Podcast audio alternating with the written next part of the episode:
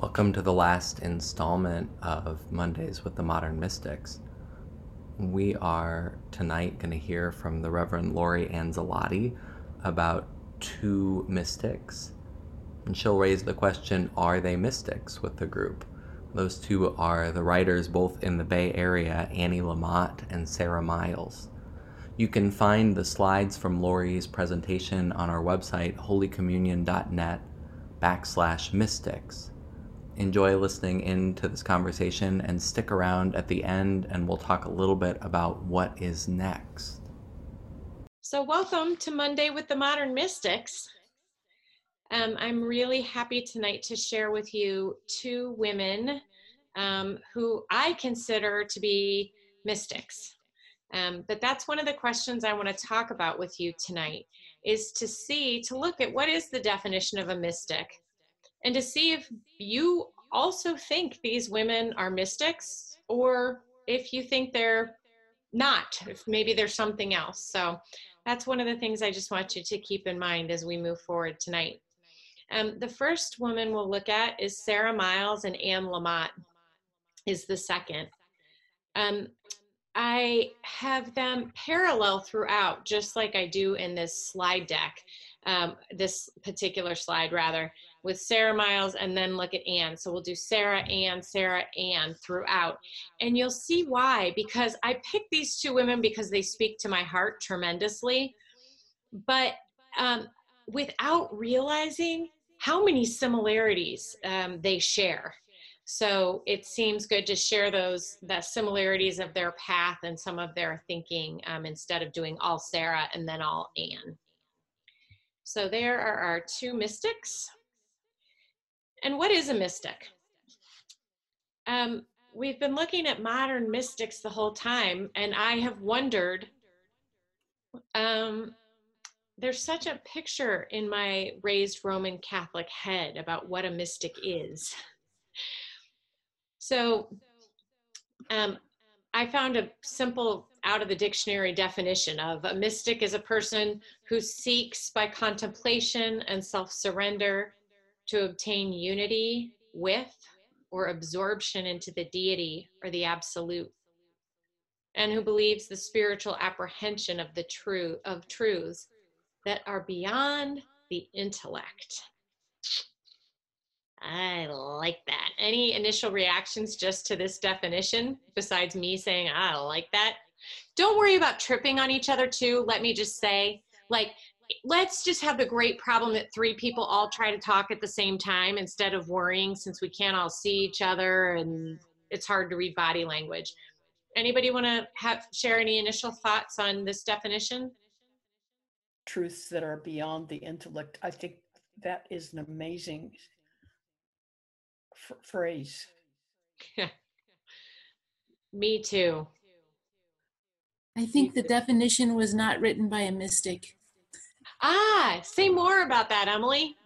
Well, they, um, I mean, the, anyway, my experience of mysticism is that is that really the the borderline the border between the person and god turns out not to exist that mm. that um, god is closer than our than our own breath and so um, and so even the idea of obtaining unity or absorption um, it's actually just finding out that god was here all the time or I, I mean not for not for everybody's experience but just this sense that god can't be mediated and that our best experience of god is inside our own lives.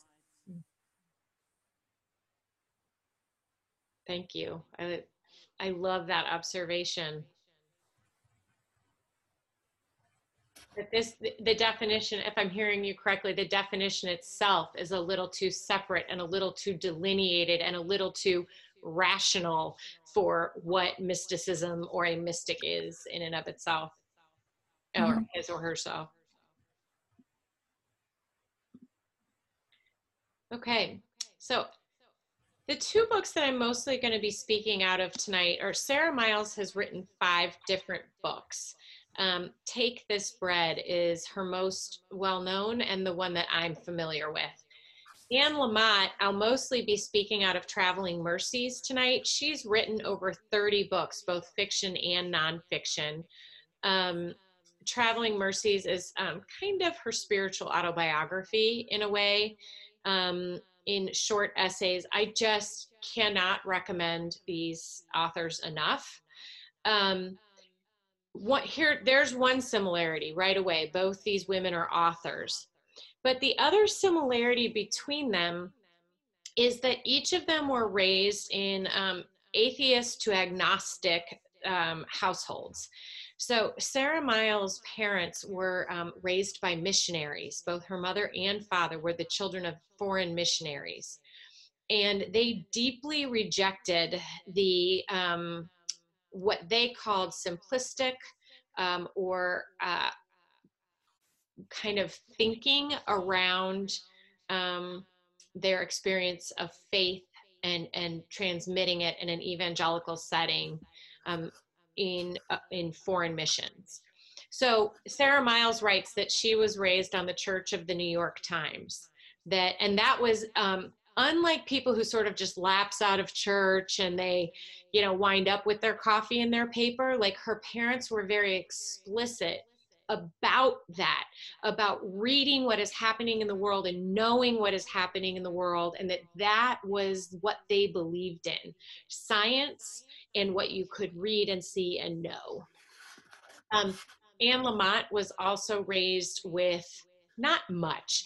Hers wasn't like Anne, My, uh, Sara Miles with the very like explicit messaging, but faith just wasn't really a piece of um, what was part of her upbringing.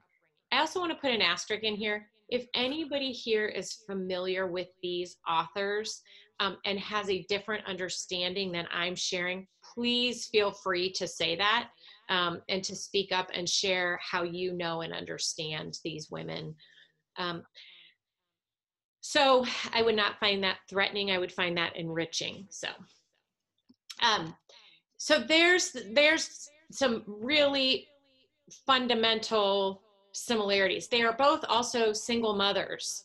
Sara of a daughter named Katie and Anne of a son named Sam. Um, so a lot of similarities between the two women. How they came to faith is also very similar. This is why um, several weeks back, before our coronavirus lives, I contacted Leslie. I asked Mary Chapman if I could contact Leslie to um, see if she could help me out in including music in our evening prayer because it is so central to how these women came to faith. Sara Miles writes, I, uh, Denise, would you read that quote for me?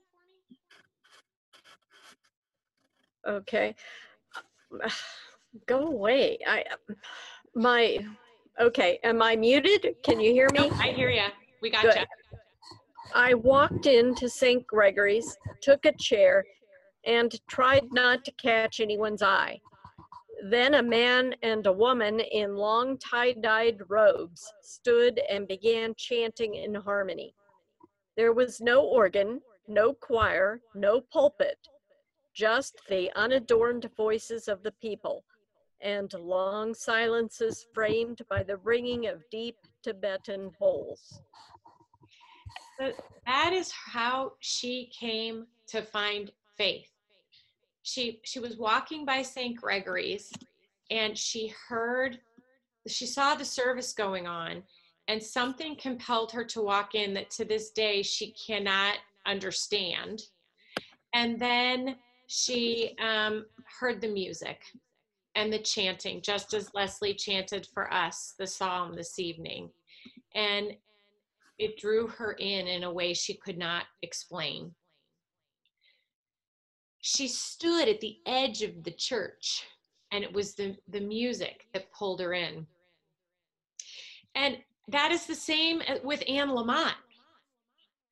Anne Lamott had music was fundamental to pulling her into faith.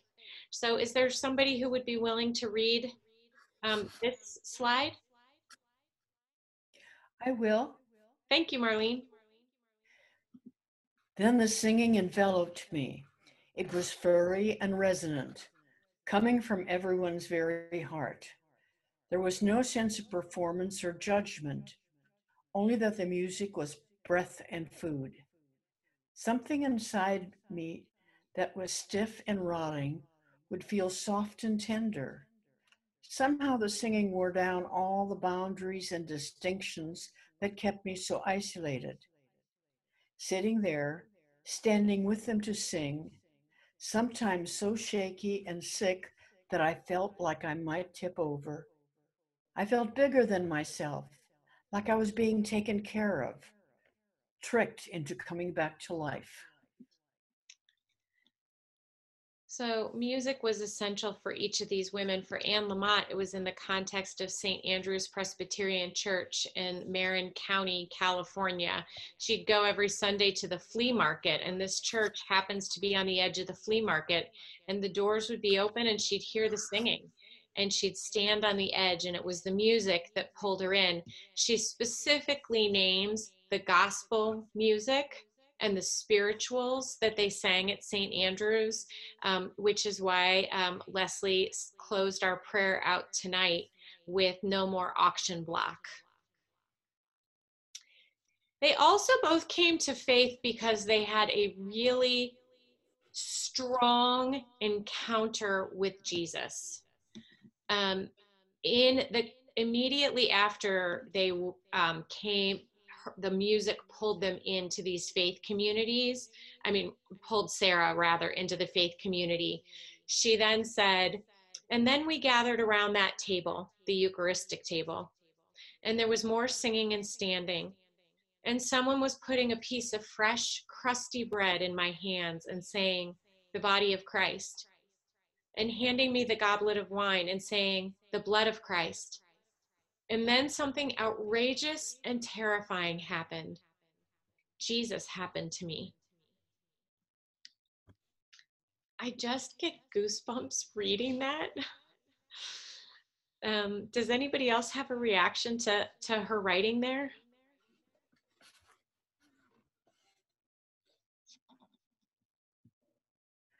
I don't think I've ever heard anybody say that's the experience they have felt.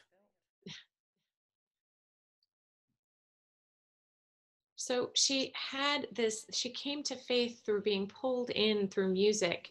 And that music then led her to Eucharist. And it was the bread, that physicalness of bread that brought her to Jesus.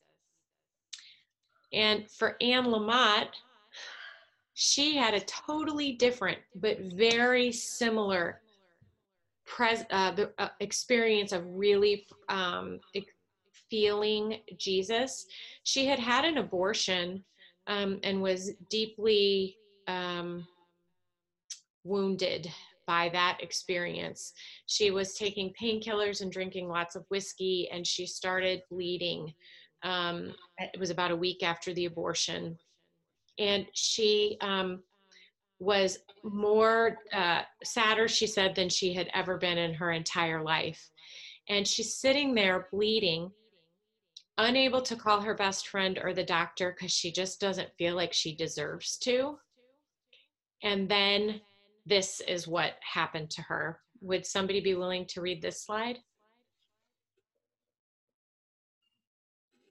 I'm willing. Thank you. After a while, as I lay there, I became aware of someone with me. The feeling was so strong that I actually turned on the light for a moment to make sure no one was there. Of course, there wasn't. But after a while, in the dark again, I knew beyond any doubt that it was Jesus. I felt him as surely as I feel my dog lying nearby as I write this.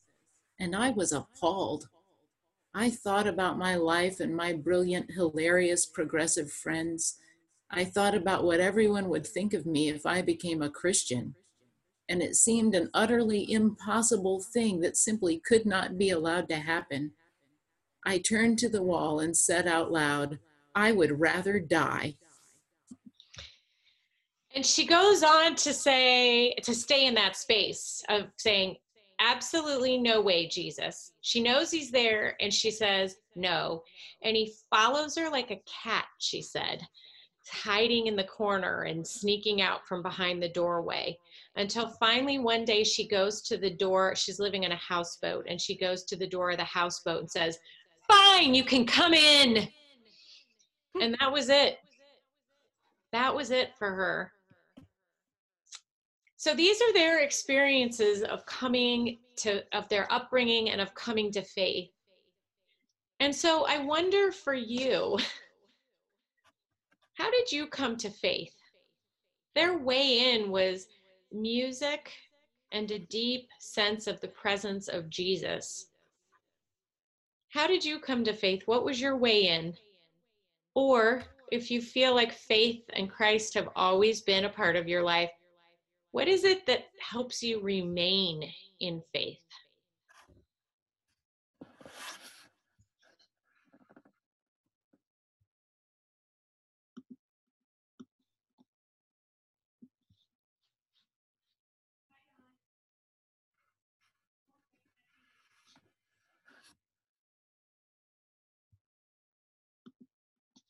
All right, there we go. Uh, hello, everybody. Sorry I came in late. Um, okay, hi, Michael. Missed your prayer, but uh, I'm here. We're glad. Anyway, anyway, for me, um, it really was, um, you know, as a little kid. Um, I still remember my first communion. I remember my first my confirmation.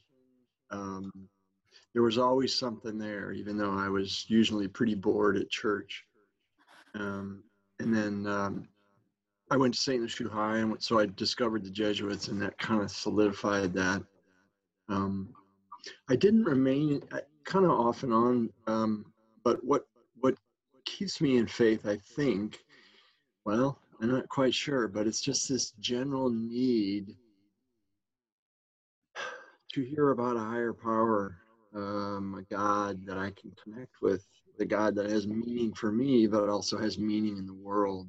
And uh, I get that through books. I get that through, obviously, um, Holy Communion. I get that through other spiritual groups and practices that I have. And uh, yeah, I don't think I could not remain in faith somehow. Mm. Thank you.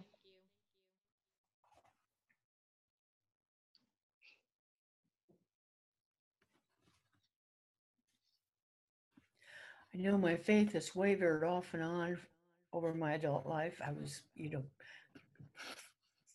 came into the faith as a child.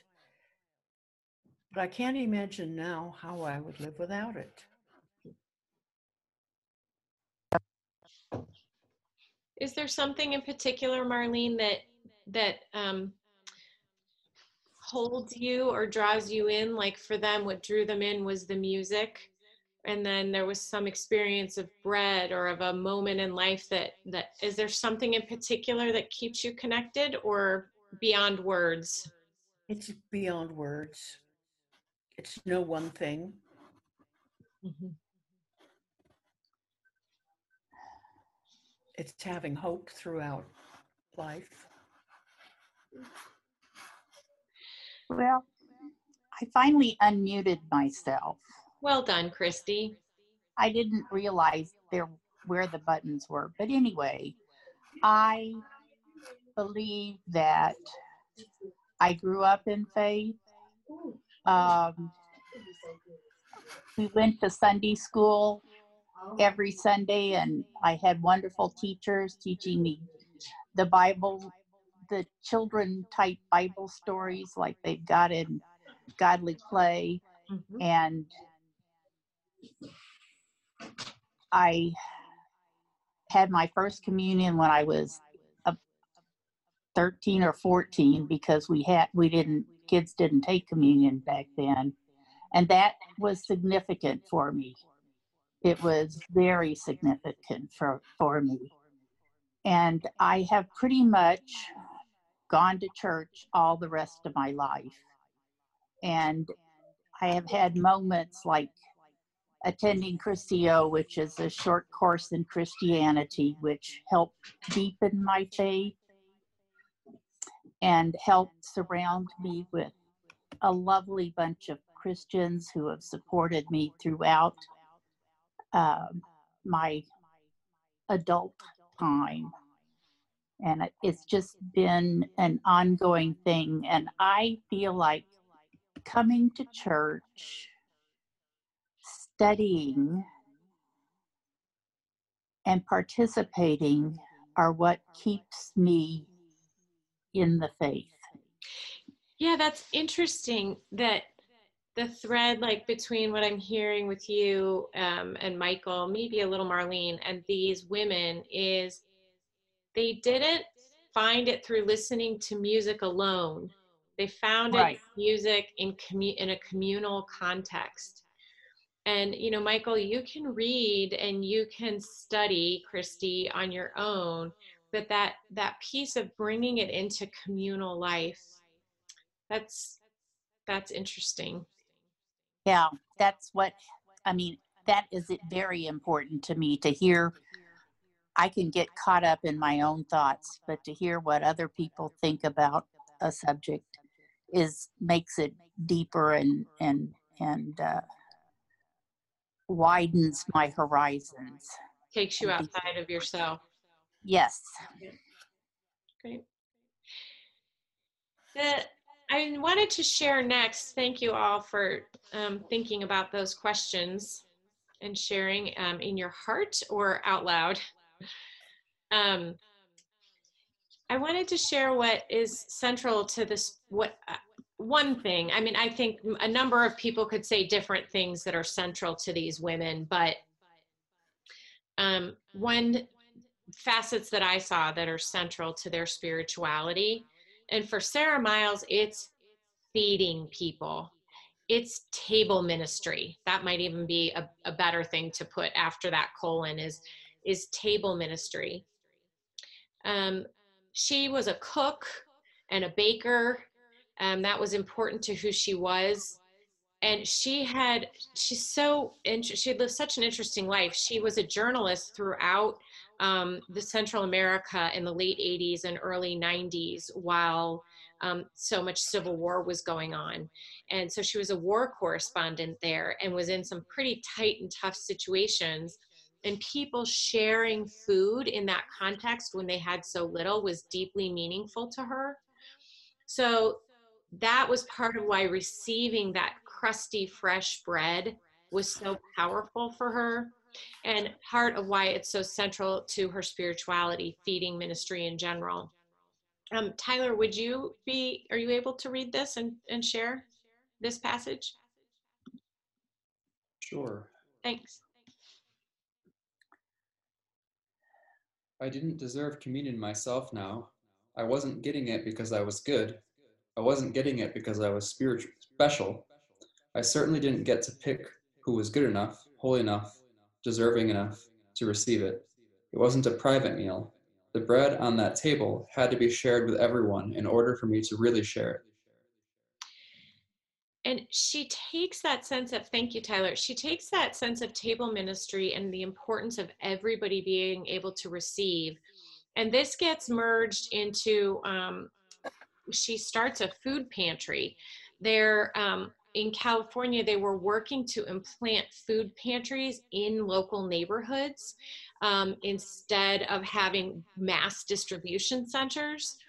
And she begins a food pantry at St. Gregory's, and the Eucharistic table, the altar, is what they use for people to come and get food.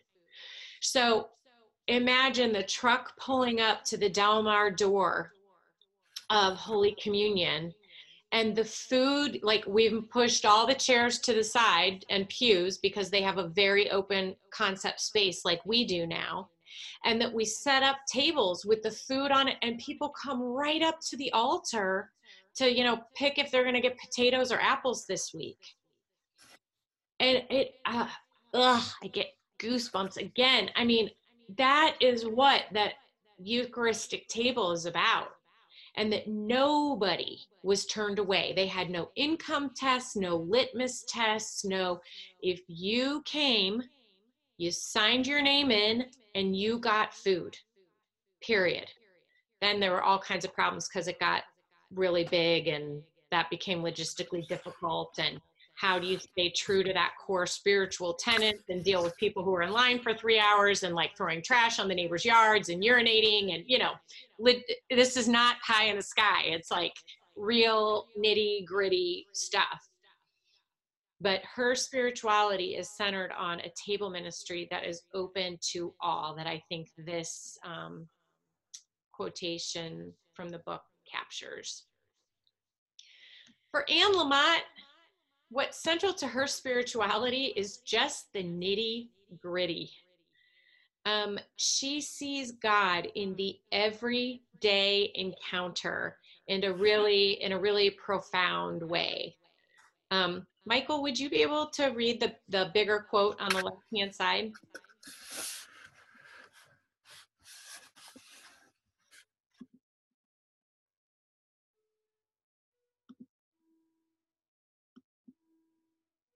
Uh-oh, you got muted.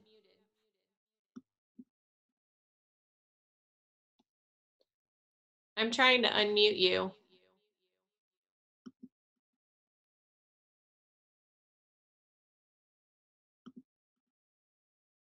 Well, I don't know why you're not unmuting. Uh-oh. Could somebody else read? Did he accidentally mute himself? Oh, there you go. Now you're not. Michael, you can go. Uh-oh. Yeah, no. We can't hear you still. I don't know what changed. Sorry. Rebecca, would you be able to read it? I'll read it. Thank you. Writing a novel is like driving a car at night. You can see only as far as your headlights, but you can make the whole trip that way. You don't have to see where you're going. You don't have to see your destination or everything you will pass along the way. You just have to see two or three feet ahead of you. This is right up there with the best advice on writing or life I have ever heard. So, writing is also central to her spirituality. Um, it is just who she is and what she does. Um, and in that is just looking at what's right in front of you and finding the God in it. I think um, that's also reflected in the other little quotation there in the box to the right. Here are the best two prayers I know Help me, help me, help me. And thank you, thank you, thank you. Um, she wrote a book called uh, Help, Thanks, Wow The Three Essential Prayers. Um, so for Anne Lamott, looking at how she raised her son, looking at what happened after an abortion, looking at, um, there's another one uh, that we'll talk about later about um, her dealing with forgiveness um, through a relationship with a mother of a classmate and when her son was her son's first grade classmate his mother was really challenging for her so anne lamott finds her spirituality in the nitty gritty of life that leads me wow hold on this isn't acting right uh-oh what happened it scrolled too far. Yeah, it's just, it's not behaving very well for me. I don't know why. Uh-oh. There we go. Now it's behaving better. Both women bring God to the everyday, to the act of eating, to the nitty gritty of life. And I wonder, what is your central spirituality? what's essential to your spirituality, to your relationship with um, God? Everyone is welcome. Mm. Jesus ate with everybody. So it doesn't matter who you are, you're you're welcome. That's very important to me. Everybody welcome. Well, my central spirituality is very tied up in the Eucharist. And that has been difficult for me, except that I luckily found a little dissertation in with the Episcopals online, and I'm okay now with not being able to have communion. Good. That must really be a challenge. I mean, Rebecca, for you too in this time, because everyone is welcome, but that's a hard, there's an almost an absence of your spirituality in a time when everybody can't be welcome because we all have to be separate. I mean, you can do virtual welcomes, but there's something that tangible piece is missing. And same with you, Christy, that tangible Eucharistic shared bread um, is missing. For me, I don't think it's as um, challenging, I guess, as it might be for um, for you. I was raised in a, a Protestant Christian denomination that did not take communion every week.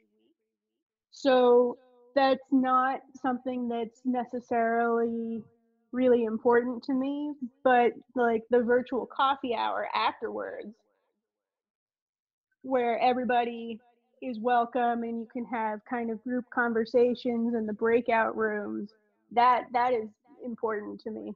I wouldn't show up if we weren't doing something like that afterwards, where mm. you could Oh. feel everybody together. Yeah, I would. I grew up as a Presbyterian too, so I went from finding the Eucharist at special times during the year as being sacred to where I found that I was fed through the Eucharist um, in a daily or at least weekly basis. hmm So I, I, it's really weird. So I- I've reverted. Go ahead, Denise. I'm sorry.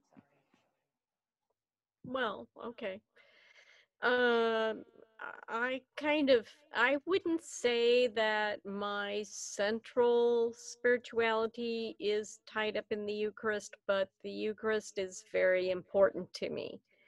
And I don't deal well with having to go for long periods of time without it.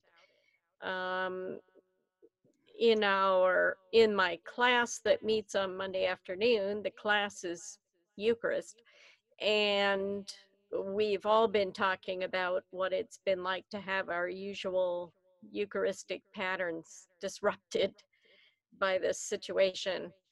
Um, but I, I kind of, I turned to the uh, Book of Common Prayer in the um, ministry to the sick, where it talks about if the person is unable to eat or drink, the minister is to assure the person that all benefits are received if you know through their desire to receive it. And uh, yeah i said i don't think that the person writing these rubrics probably thought about the possibility of a pandemic ca- causing causing services to be suspended for an extended period of time but the same is still true that we need to remind ourselves that even though we're not able to receive through no fault of our own that uh, it's that we still can count on having God's grace. I mean, it's not, you know. Thanks, Denise. Donna, I'm going to invite you, especially since I don't know what if you're seeing us. Anything that you'd like to share about central to your that's central to your spirituality? I've been trying, I'm sitting here listening to everybody and trying to think about how I would answer the question. And I think that one thing, I don't have it. I, I, I it's probably not going to sound very put together because it isn't. That's okay. And I think it, it's it's changed as I've gotten older and and it's expanded and um it, it's not I'm not sure how to say it. I, I don't feel like God is separate from me anymore. I feel like it's it's all just this big um oneness of me and God and everybody and everything and and it's just it just is. Yeah, and I hear a lot of what you're saying in both the women that we're looking at tonight. Um, Emily, you look like you might be t- getting ready to say something. Am I Oops, reading sorry. it wrong? That's mysticism, Donna. What you're talking about, that's mysticism. I mean, Okay. and I wonder about the- saying both women bring God to the everyday, but do they encounter God in the everyday? Like this idea of bringing two means that there's a separation. I, I don't know. Yeah, and you're pointing out my inadequacy of authorship there, not necessarily the author's attitude. So, um, yeah, that was so you're right. That wording could be improved, Emily, uh, dramatically. Oh, oh my gosh. I just realized I had a Skittle in my back pocket and um, it melted while I've been sitting here into the carpet, through my jeans and into the carpet. Sorry. I was like, what am I sticking to? Oh, Lord, have mercy. These are Now I anybody along with me, I have no idea what I would say is central to my spirituality. That's something I think I have to sit with more. Anybody else? Can I just? Uh, oh, sorry. No, go ahead. Oh, I was just gonna say the the reason. Well, hello everybody. I'm a little late because our kids were taking baths, but um, both these women have a very special place in my spiritual like path. Um, they both came. I, I found both of their books at different times in life where um, spirituality wasn't for me, religion wasn't for me, and um, they both have taken me into a place where um, I think Sara Miles's description of her first communion was my first communion in a Episcopal church. I grew up in a uh, church where we didn't take communion all the time, and um, and it so like when I read her book, I was like, oh my gosh, this girl, you know, this woman is going through these things and have gone through these things that I have, and so it was just really eye opening that there were Christians out there that were like me, and that I didn't have to be like other Christians, if that makes any kind of sense, and that finding uh, Christ and in, in God and everything that happened every day and people that you meet every day was something that I had never been taught. And that was like mind blowing to me where now I think of it very differently. Like we, we talk to our kids about like God lives inside of you, you know, and that determines how you treat people and how you treat things. And so, um, it's just kind of crazy because I would say like they're part of my central spirituality is both these women and what they've, they've written is, is, you know, kind of changed the path that my life was on twice. So it's kind of crazy. Thank you. And Carrie, you missed the part when I, I think where I started this whole thing off. And I'm like, if anybody knows about these women, has familiarity, please share where you think, oh, well, you thought that was central. I'd say this. Yeah. because That'll just enrich our conversation. So, um, yeah. And I, Anne Lamott writes um, that it is embarrassing to be a Christian because it like links you up with those like right wing. I mean, let's just name it with the people that are still having a thousand people to worship and shaking hands and hugging last Sunday, and and you're like, yeah, I'm not, I'm not one of those, right? Like, ah, ah, and so the One of those ministers got arrested. they did. Yes, Wow. Oh, I hadn't heard that. Um, I just saw it on today, this afternoon. Oh, so some of that sense of you don't have to like neither of these women belonged to the club, right? The Christian club. Right. Um, and yet they found God any God found them anyway, however you want to put it. Um, last thing, I just wanted to share uh, a couple, two other things that I found really meaningful that they wrote, um, and then return to that initial question of do we think from this little conversation we've had together do we think that these women are mystics? Um uh, could somebody read the sara miles passage? Michael can you do it? Yes. Yay! It was so tempting to turn the gospel into law, wisdom into knowledge. But there was Jesus, the Word made flesh.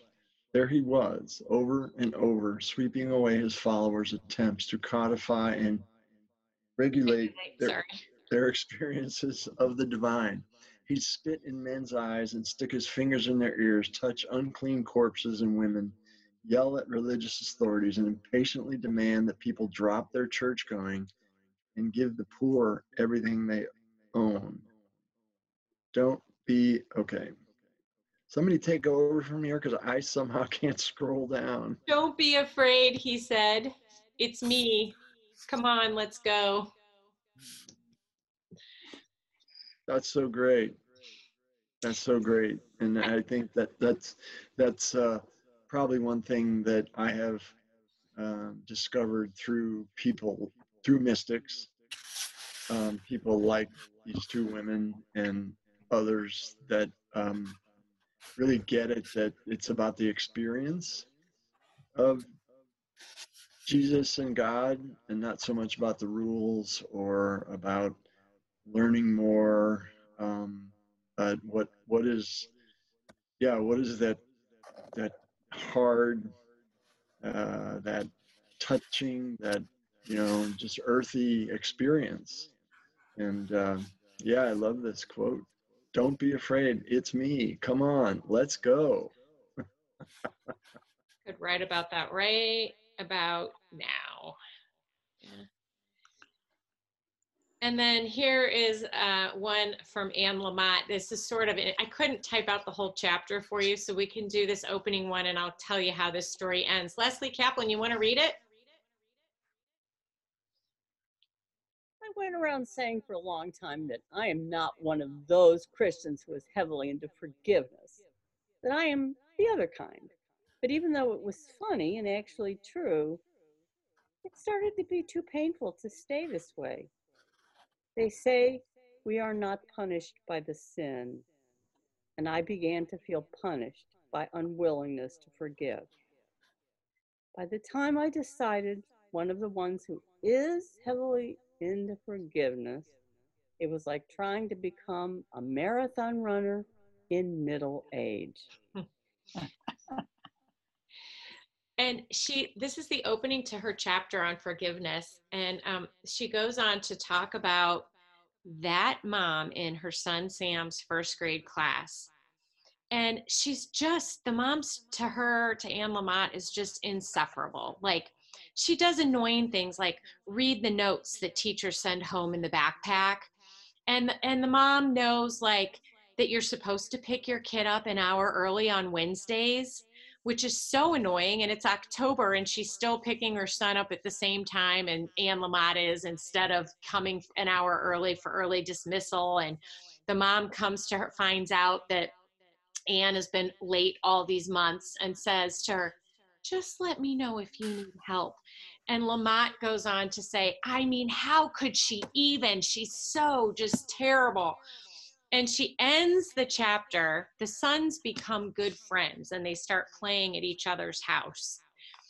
And the mom invites her for tea to sit down and have a cup of tea. And she's like ugh. But she does it. And she said all of a sudden i finally got it.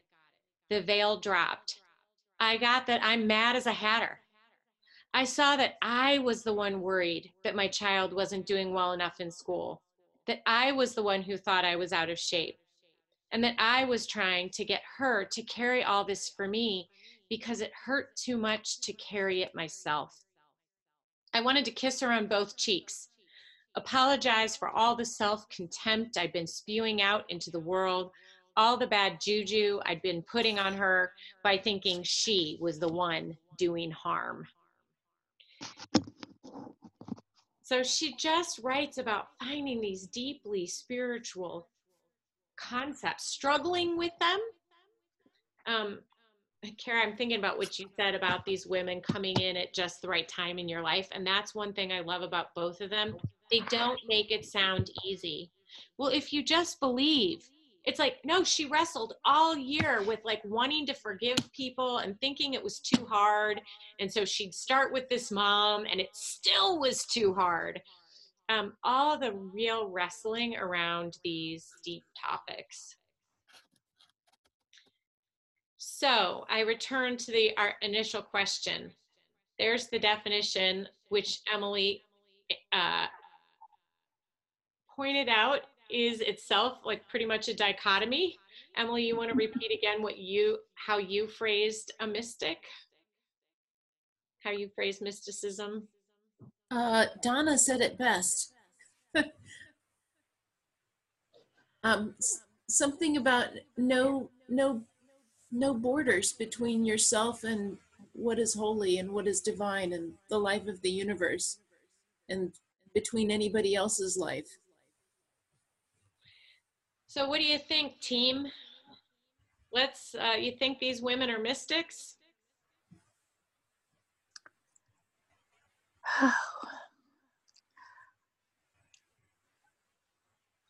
I don't know. I am I think they're mystical. I They certainly really are in the judge that anybody is or is not mystical. I don't feel that I can make that call. Mm-hmm. But I do Well, if you think come at it from the place that I was talking about of oneness, when I read over this definition, like it, I think that we could make a case that we're all mystics. Not that everybody is, but all of us who are here, and and those like us that are trying to wrestle with these questions, and I, I think you could make a case that we all are. I'm more familiar with, I've read more books by Annie Lamott than I have by Sara Miles. I've just read one by her.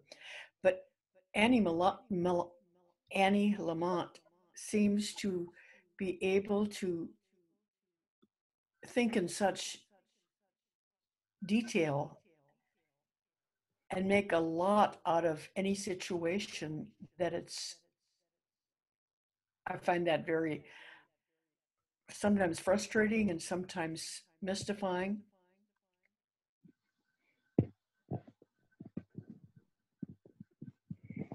I would say, um, I think, I think um, the concept of mysticism and a mystic um, has always been very difficult for me to put my arms around. Um, but I've kind of come to um, a, a sense for me that it it is it somehow describes someone who's able to um, see God in the ordinary Mm. you know, in the the day to day, one step in front of the other, um, not just at church or in prayer or, you know, all the other things that we do that are overtly uh, religious or spiritual, but in those everyday things that, you know, sometimes are easy, like sunsets and um, rainbows or whatever the things that are easy to grab onto as some thinking that God's there. But I think some of the people who just maybe this is I, I don't I'm not as familiar with the Annie Lamott, but certainly Sara Miles found God in in all these common people. And sometimes the the people that most people would uh, you know push aside or ignore. And that to me is a for me that's a really good definition of a mystic. Because i think of other people that fall into that category like thomas merton or dorothy day um, they they I, I can say that they're yes they are mystics i can't always tell you why but that's one facet of them that i can say is truly a mystic Thanks, and I have to give credit to Michael's wife Nancy, who gave me um, "Take This Bread." I hadn't, I had not read Sara Miles until Nancy said, "Lori, you have got to read this. You're gonna love it." So I've read lots of Anne Lamott, but I read Sara because of Michael's wife Nancy. Well, I have to say that that Donna's explanation of things, I know that I have felt periods of feeling one at one with everything around me. And I know that that's the time I feel the best, the closest to God, the closest to my friends and family. And so I don't know if that's a mystical experience because I wouldn't call myself a mystic, but I do know that that's what makes me happiest when I move into those experiences.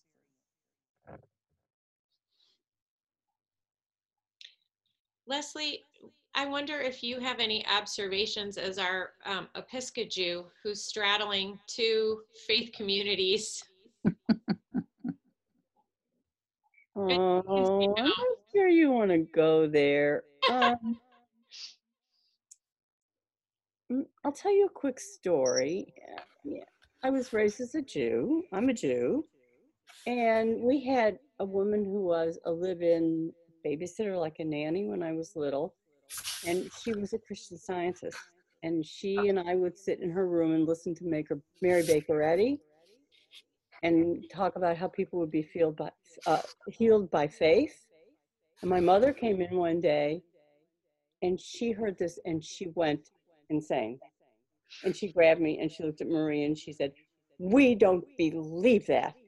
And don't ever let her listen to this again. And she dragged me out of the room. And I thought to myself, I don't know what a five year old or six year old uses for the word capricious, but the word whatever the equivalent was for a child came into my mind and i thought hmm if the idea of god is that capricious i i'm not going there. And i've spent the rest of my life questioning. I spend probably more time in houses of worship than anybody you know Yep. Never, i've never found a answer I've never found a definition. Su- Rabbi Susan says that if you can name it, it's not God. I don't know. I've never had an answer. Yeah. I I just I just don't know. If you I believe in goodness. Um, often at the synagogue on Friday night, kids from Greenville College come, and it's a very fundamentalist college. They can't. I'm sure they think we're all going to hell. They can't understand why we ever do the right thing if we don't believe in original sin. And I try to explain to them, we do the right thing because it's the right thing. And I have spent my life searching, and I guess I will continue. But I, I sometimes say that I, I find the questions in the synagogue Friday and Saturday, in church on Sunday, but I kind of usually find the answers on the floor of the yoga studio. Mm. Yeah, something about that physicality. Talk about finding God in all things. Something does happen on the yoga mat for me too. Emily, I know Emily's a yoga teacher. I don't know if anybody else practices, but there's something when you're not thinking and just um, moving that, yeah, things can kind of, I don't know, no Some- answers, but things can come together. Yeah, I mean, sometimes I think our our minds are too small to to understand and contain the everythingness of it. Yeah. You know, sometimes we just need to absorb it through our pores. Yep. Well, I, that's it. I appreciate about Holy Communion that we expanded the definition or pushed the boundary of what it means to be a mystic. Um, that's why I wanted to open and close with that question tonight. We've spent these past five Mondays um, looking at modern mystics, and, and as a former Roman Catholic, that meant Catherine of Siena and her seven um, mansions, you know, to, to heaven, and some sort of like you have to set yourself aside and in this contemplative time then you can bring your mind to god um, and have some kind of um, experience that brings you out of yourself and into union with God. But what I'm hearing here from this group is much more that this isn't something that happens when you sit in a particular type of prayer only. And it isn't that God is here and you rise to God and meet God and then leave. It's it's this. Um, right? I, I can't see what you're doing. Hands kind of woven together at the bottom. Okay. Instead of this, you know, either or us and God kind of concept. So thank you so much for joining us tonight. Um, I encourage you, please, to uh, read more from these women. If you need any recommendations um, on Anne Lamott's books, um, I, have I've got a few and I'm happy to point you in the right direction. So thank you. We'll just close with a blessing. May Almighty God bless you, the Father, Son, Holy Spirit, and may his blessing, her blessing remain with you today and always. Amen. Amen. Thanks for joining in this our last class for Mondays with the Modern Mystics. Our group will meet for contemplative prayer on Monday in Holy Week on April 6th, just for about a half an hour at 6 o'clock. And then we'll take a break in Easter week. The day after Easter is traditionally a day off for clergy, but we'll be back at it uh, not too long into the Easter season with another class. So we hope to see you soon.